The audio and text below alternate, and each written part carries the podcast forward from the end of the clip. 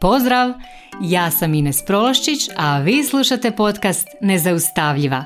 Tu sam kako bih s vama podijelila korisne alate i primjere pomoću kojih ćete stilizirati svoj um, steći samopouzdanje i vještine kako bi bile zaista nezaustavljive, te svoje ambicije i snove pretvorile u stvarnost.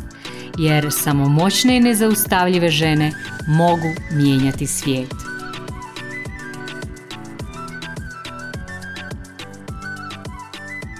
Dragi moje, pozdrav! Danas želim govoriti o emotivnom zdravlju. E, ova tema mi se nekako sama nametnula e, zato što smo e, stvarno mjesecima već svjedoci teškog emotivnog pritiska sa svih strana. Ova pandemija je opet u porastu, ljudi se danas dijele na vaksere i antivaksere, prijeti nam opet karantena, neki od vas koji ovo slušate iz nekih drugih krajeva svijeta ste, neki od vas ste već u karanteni i zapravo čini mi se da oko nas vlada e, stvarno ogroman kaos i da možda nikad e, nije bilo tako teško e, kao što je sad očuvati emotivno zdravlje. S druge strane, o, emotivno, o emotivnom zdravlju se zapravo uopće ne govori.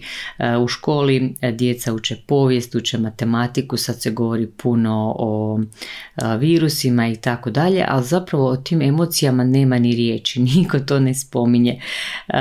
Naravno, ne kažem ja da e, povijest i matematika nisu važni predmeti, naravno da jesu, ali mislim da je emotivno zdravlje još važnije. Jer zapravo bez emotivnog zdravlja mi ne možemo biti dobri u ničemu, pa ni u povijesti, a ni u matematici i zapravo na bilo kojem polju u životu ne možemo biti dobri ako nam to emotivno zdravlje e, nije u redu. I zapravo kad malo bolje razmislimo, kad malo zagrebemo ispod površine sve u životu, baš sve što radimo, radimo samo zbog tih emocija, samo zbog tog osjećaja.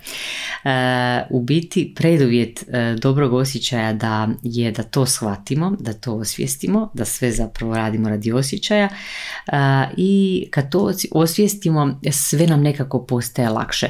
Jer kad, kad razmislite malo o tome zašto bilo što radite, čak i nekakve osnovne fiziološke stvari, kao recimo e, kad idete jesti, pa jedete zato što imate osjećaj gladi, da pijemo vodu zato što osjećamo žeđ, hodamo zato što osjećamo da trebamo nekud ići, brinemo se za svoju djecu zato što e, osjećamo prema njima ljubav, privrženost, učimo zato što želimo e, imati nekakav osjećaj da vladamo nekom vještinom, e, želimo imati osjećaj da nešto znamo. Dakle, gdje god pogledaš evo nekih osjećaja, sve se radi radi osjećaja.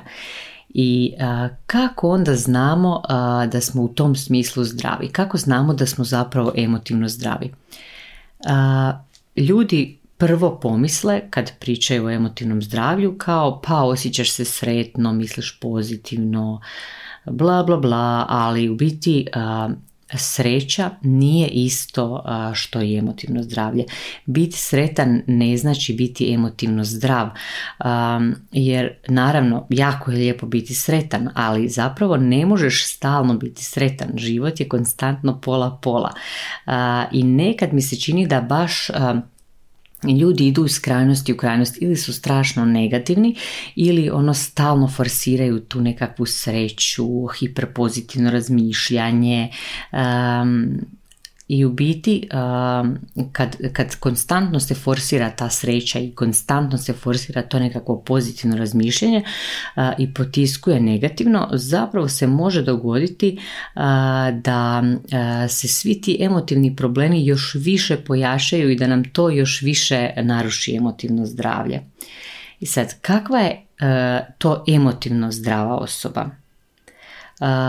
Po meni emotivno zdrava osoba na sve situacije koje se događaju zapravo ne reagira ni pretjeranim sretnim osjećajima, ne reagira ni pretjerano, pretjerano negativnim osjećajima, nego jednostavno reagira primjerenim osjećajima, dakle primjerenim emocijama.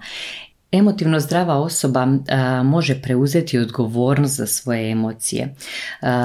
ona zapravo razumije može raspoznati o čemu se radi, može razumjeti čime su izazvane te emocije i biti sposobna je te svoje osjećaje koji se jave obraditi, sposobna ih je posložiti, posložiti, poslužiti se njima i naravno ide dalje živjeti život, kreće se i e, na neki način odgovorno prolazi kroz sve izazove koji se događaju i skuplja životna iskustva. Emotivno zdrava osoba može raspoznati koje njene misli su izazvale određene osjećaje. I u biti može ih uspješno obraditi i uspješno na neki način stilizirati te svoje misli koje će onda dovesti do nekakvih boljih osjećaja koji joj bolje služe. I sad gdje u tom procesu nastaje problem? Zašto je danas toliko teško održati to emotivno zdravlje i zašto je emotivno zdravlje danas ugroženo? Čini mi se da onako u nekih u posljednjih sto godina zapravo svijet je toliko jako napredovao a naš mozak se zapravo nije stigao nije stigao prilagoditi tom stupnju razvoja i u biti naš mozak radi po nekom principu da nas stalno pokušava zaštititi od bilo kakve neugode, od bilo kakve boli, onda pokušava nam pomoći da sačuvamo svoju energiju, da sačuvamo snagu i zapravo konstantno je u nekoj potrazi, konstantno u nekoj potrazi za zadovoljstvom. To je bilo jako bitno nekad prije dok smo mi živjeli u špiljama, dok smo živjeli na otvorenom, pa smo bili na udaru vremenskih neprilika, divljih životinja, nije bilo dovoljno hrane.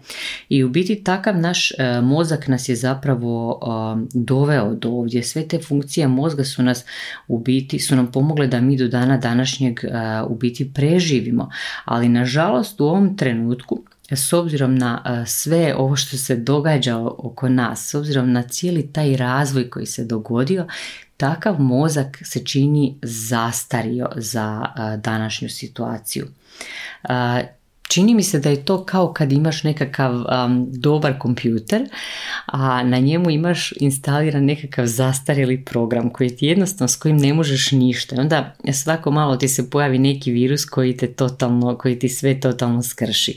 E tako mi se čini da i naš mozak pomalo zastario za današnje izazove i u biti taj mozak koji je nekad bio genijalan da nas zaštiti od tih divljih životinja i ne znam koji nam je pomagao da ne pojedemo nekakav nekakvu pokvarenu hranu ili da ne padnemo s neke litice i tako dalje.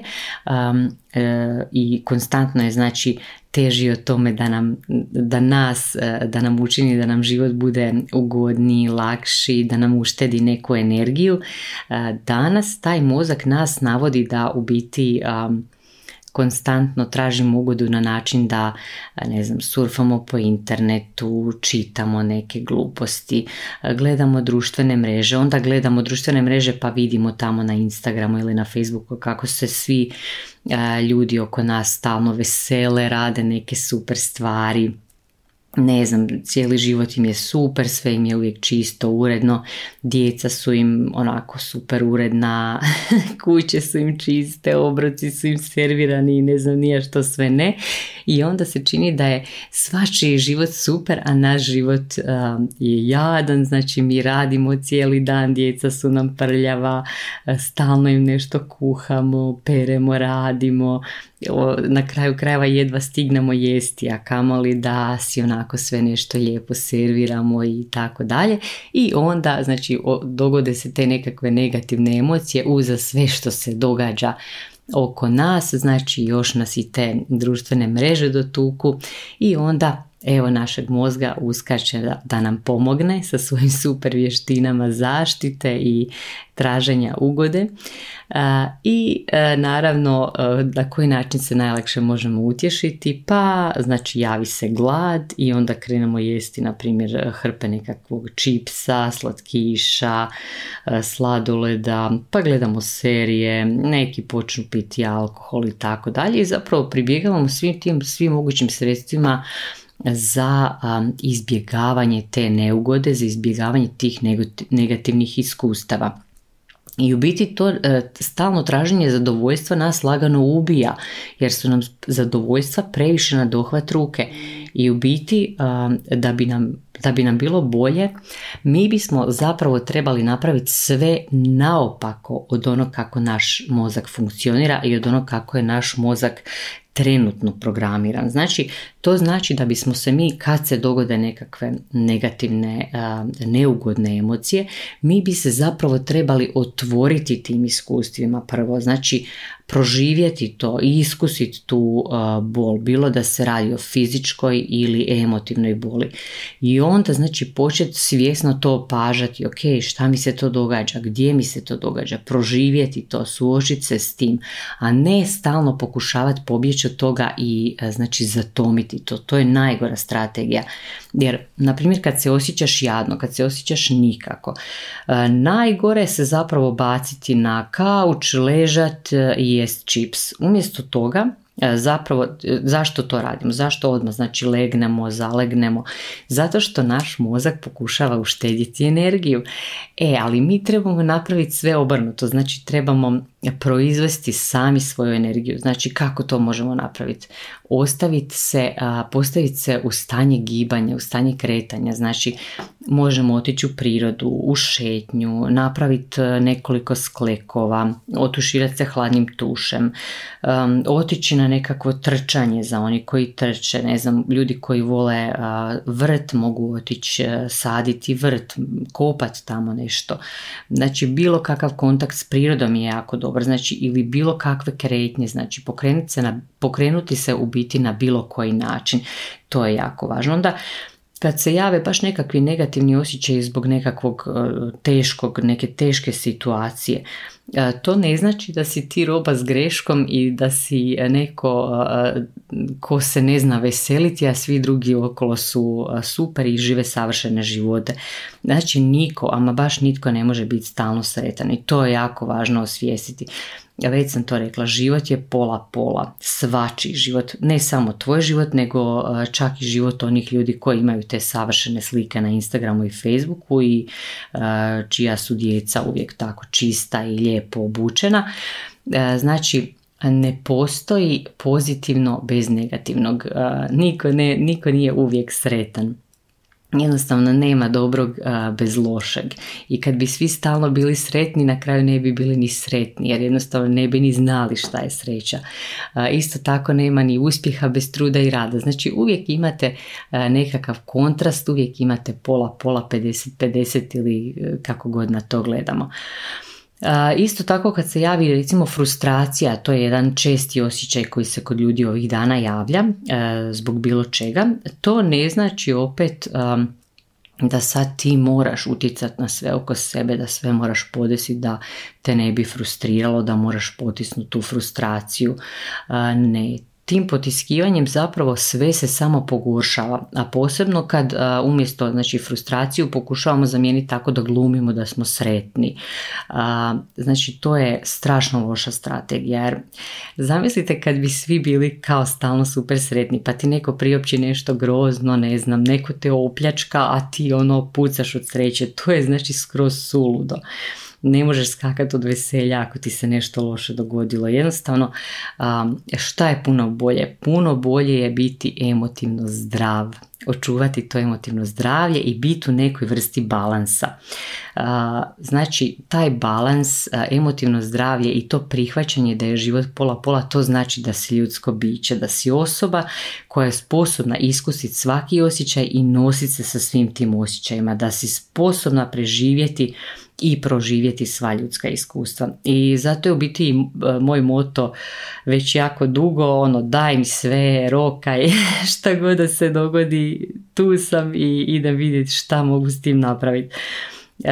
I zapravo jako se važno prestati opirati svim stvarima iz okoline, pogotovo znači stvari koje, na koje ne možemo utjecati. Naravno ono što možeš utjecati što ovisi o tebi, naravno to promijeni da ti bude bolje i za to sam uvijek, ali neki događaji tipa neki svjetski događaj, činjenica da je pandemija i slično, na to ne možeš utjecati jednostavno, te stvari ne možeš promijeniti to je to.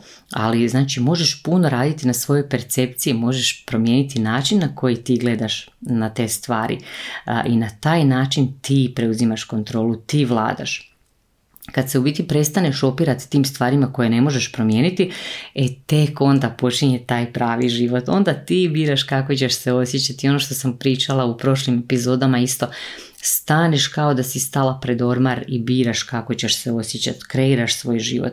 I kad god se dogodi čak i nešto grozno, normalno da, da će ti se javiti negativni osjećaj, ali onda prvi korak ti je da se ne smiješ ponašati kao žrtva, jer ti nisi žrtva bitno je preuzeti odgovornost, ali ne krivicu. Znači opet ne trebaš se ni kriviti za te osjećaje, ne, nego lijepo preuzmeš odgovornost za svoje emocije i kad ti preuzmeš odgovornost, onda ti imaš moć, ti nisi žrtva.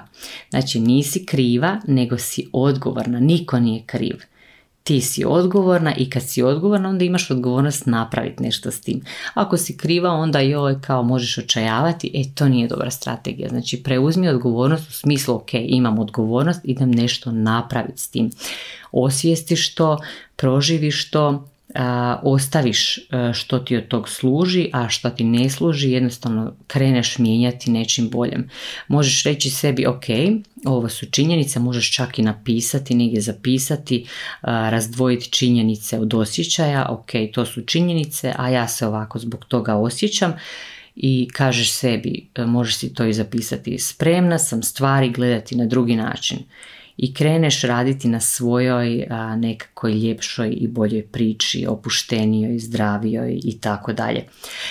I u biti vrlo se važno onda tu u, u, toj, u toj situaciji ako se i dogodi tako nešto, nešto negativno, nekakve frustracije i slično, uvijek možeš vratiti fokus na nekakve svoje velike ciljeve na kojima radiš. I čim se ti okreneš prema svojim ciljevima već se okrećeš prema onoj boljoj svojoj priči jer svijet će uvijek biti pola pola kako god da se ti e, ponašaš i kako god da gledaš na to. E, vrlo je važno da znaš da imaš svoje osjećaje, tvoji osjećaji su takvi kakvi jesu, prihvatiš sebe, prihvatiš druge kakvi jesu i kreneš živjeti život. Jednostavno od života se ne možemo sakriti, ne možemo se sakriti od osjećaja, to se jednostavno događa, život se događa, emocije se javljaju, posebno ne treba bježati od negativnih emocija jer i negativne emocije imaju svoju svrhu. Negativne emocije se uvijek tu jave da nam nešto kažu, govore nam nešto, upozore nas na neku opasnost, da nema negativnih emocija, ono rastrgali bismo se, izboli bi se noževima, izrezali bismo se. Znači negativne emocije su tu sa svrhom. Upozoravaju vas na, upozoravaju, upozoravaju vas na tu opasnost, govore nam da nešto moramo promijeniti ponekad i zato ih moramo slušati, moramo ih osvijestiti, a ne gušiti ne znam nekakvom hranom, alkoholom, e, slatkišima i slično. E, I velike stvari se dogode kad preuzmeš odgovornost. Znači, osvijestiš, preuzmeš odgovornost, obradiš i na kraju budeš spremna gledati stvari na drugi način. I to je to. I za kraj zapravo želim vam jako puno pozitivnih osjećaja, ali zapravo želim vam još više odgovornosti za sve osjećaje koji se koji vam se pojave. Uh, uživajte u svim životnim iskustvama, iskustvima i čujemo se sljedeći četvrtak. Pozdrav!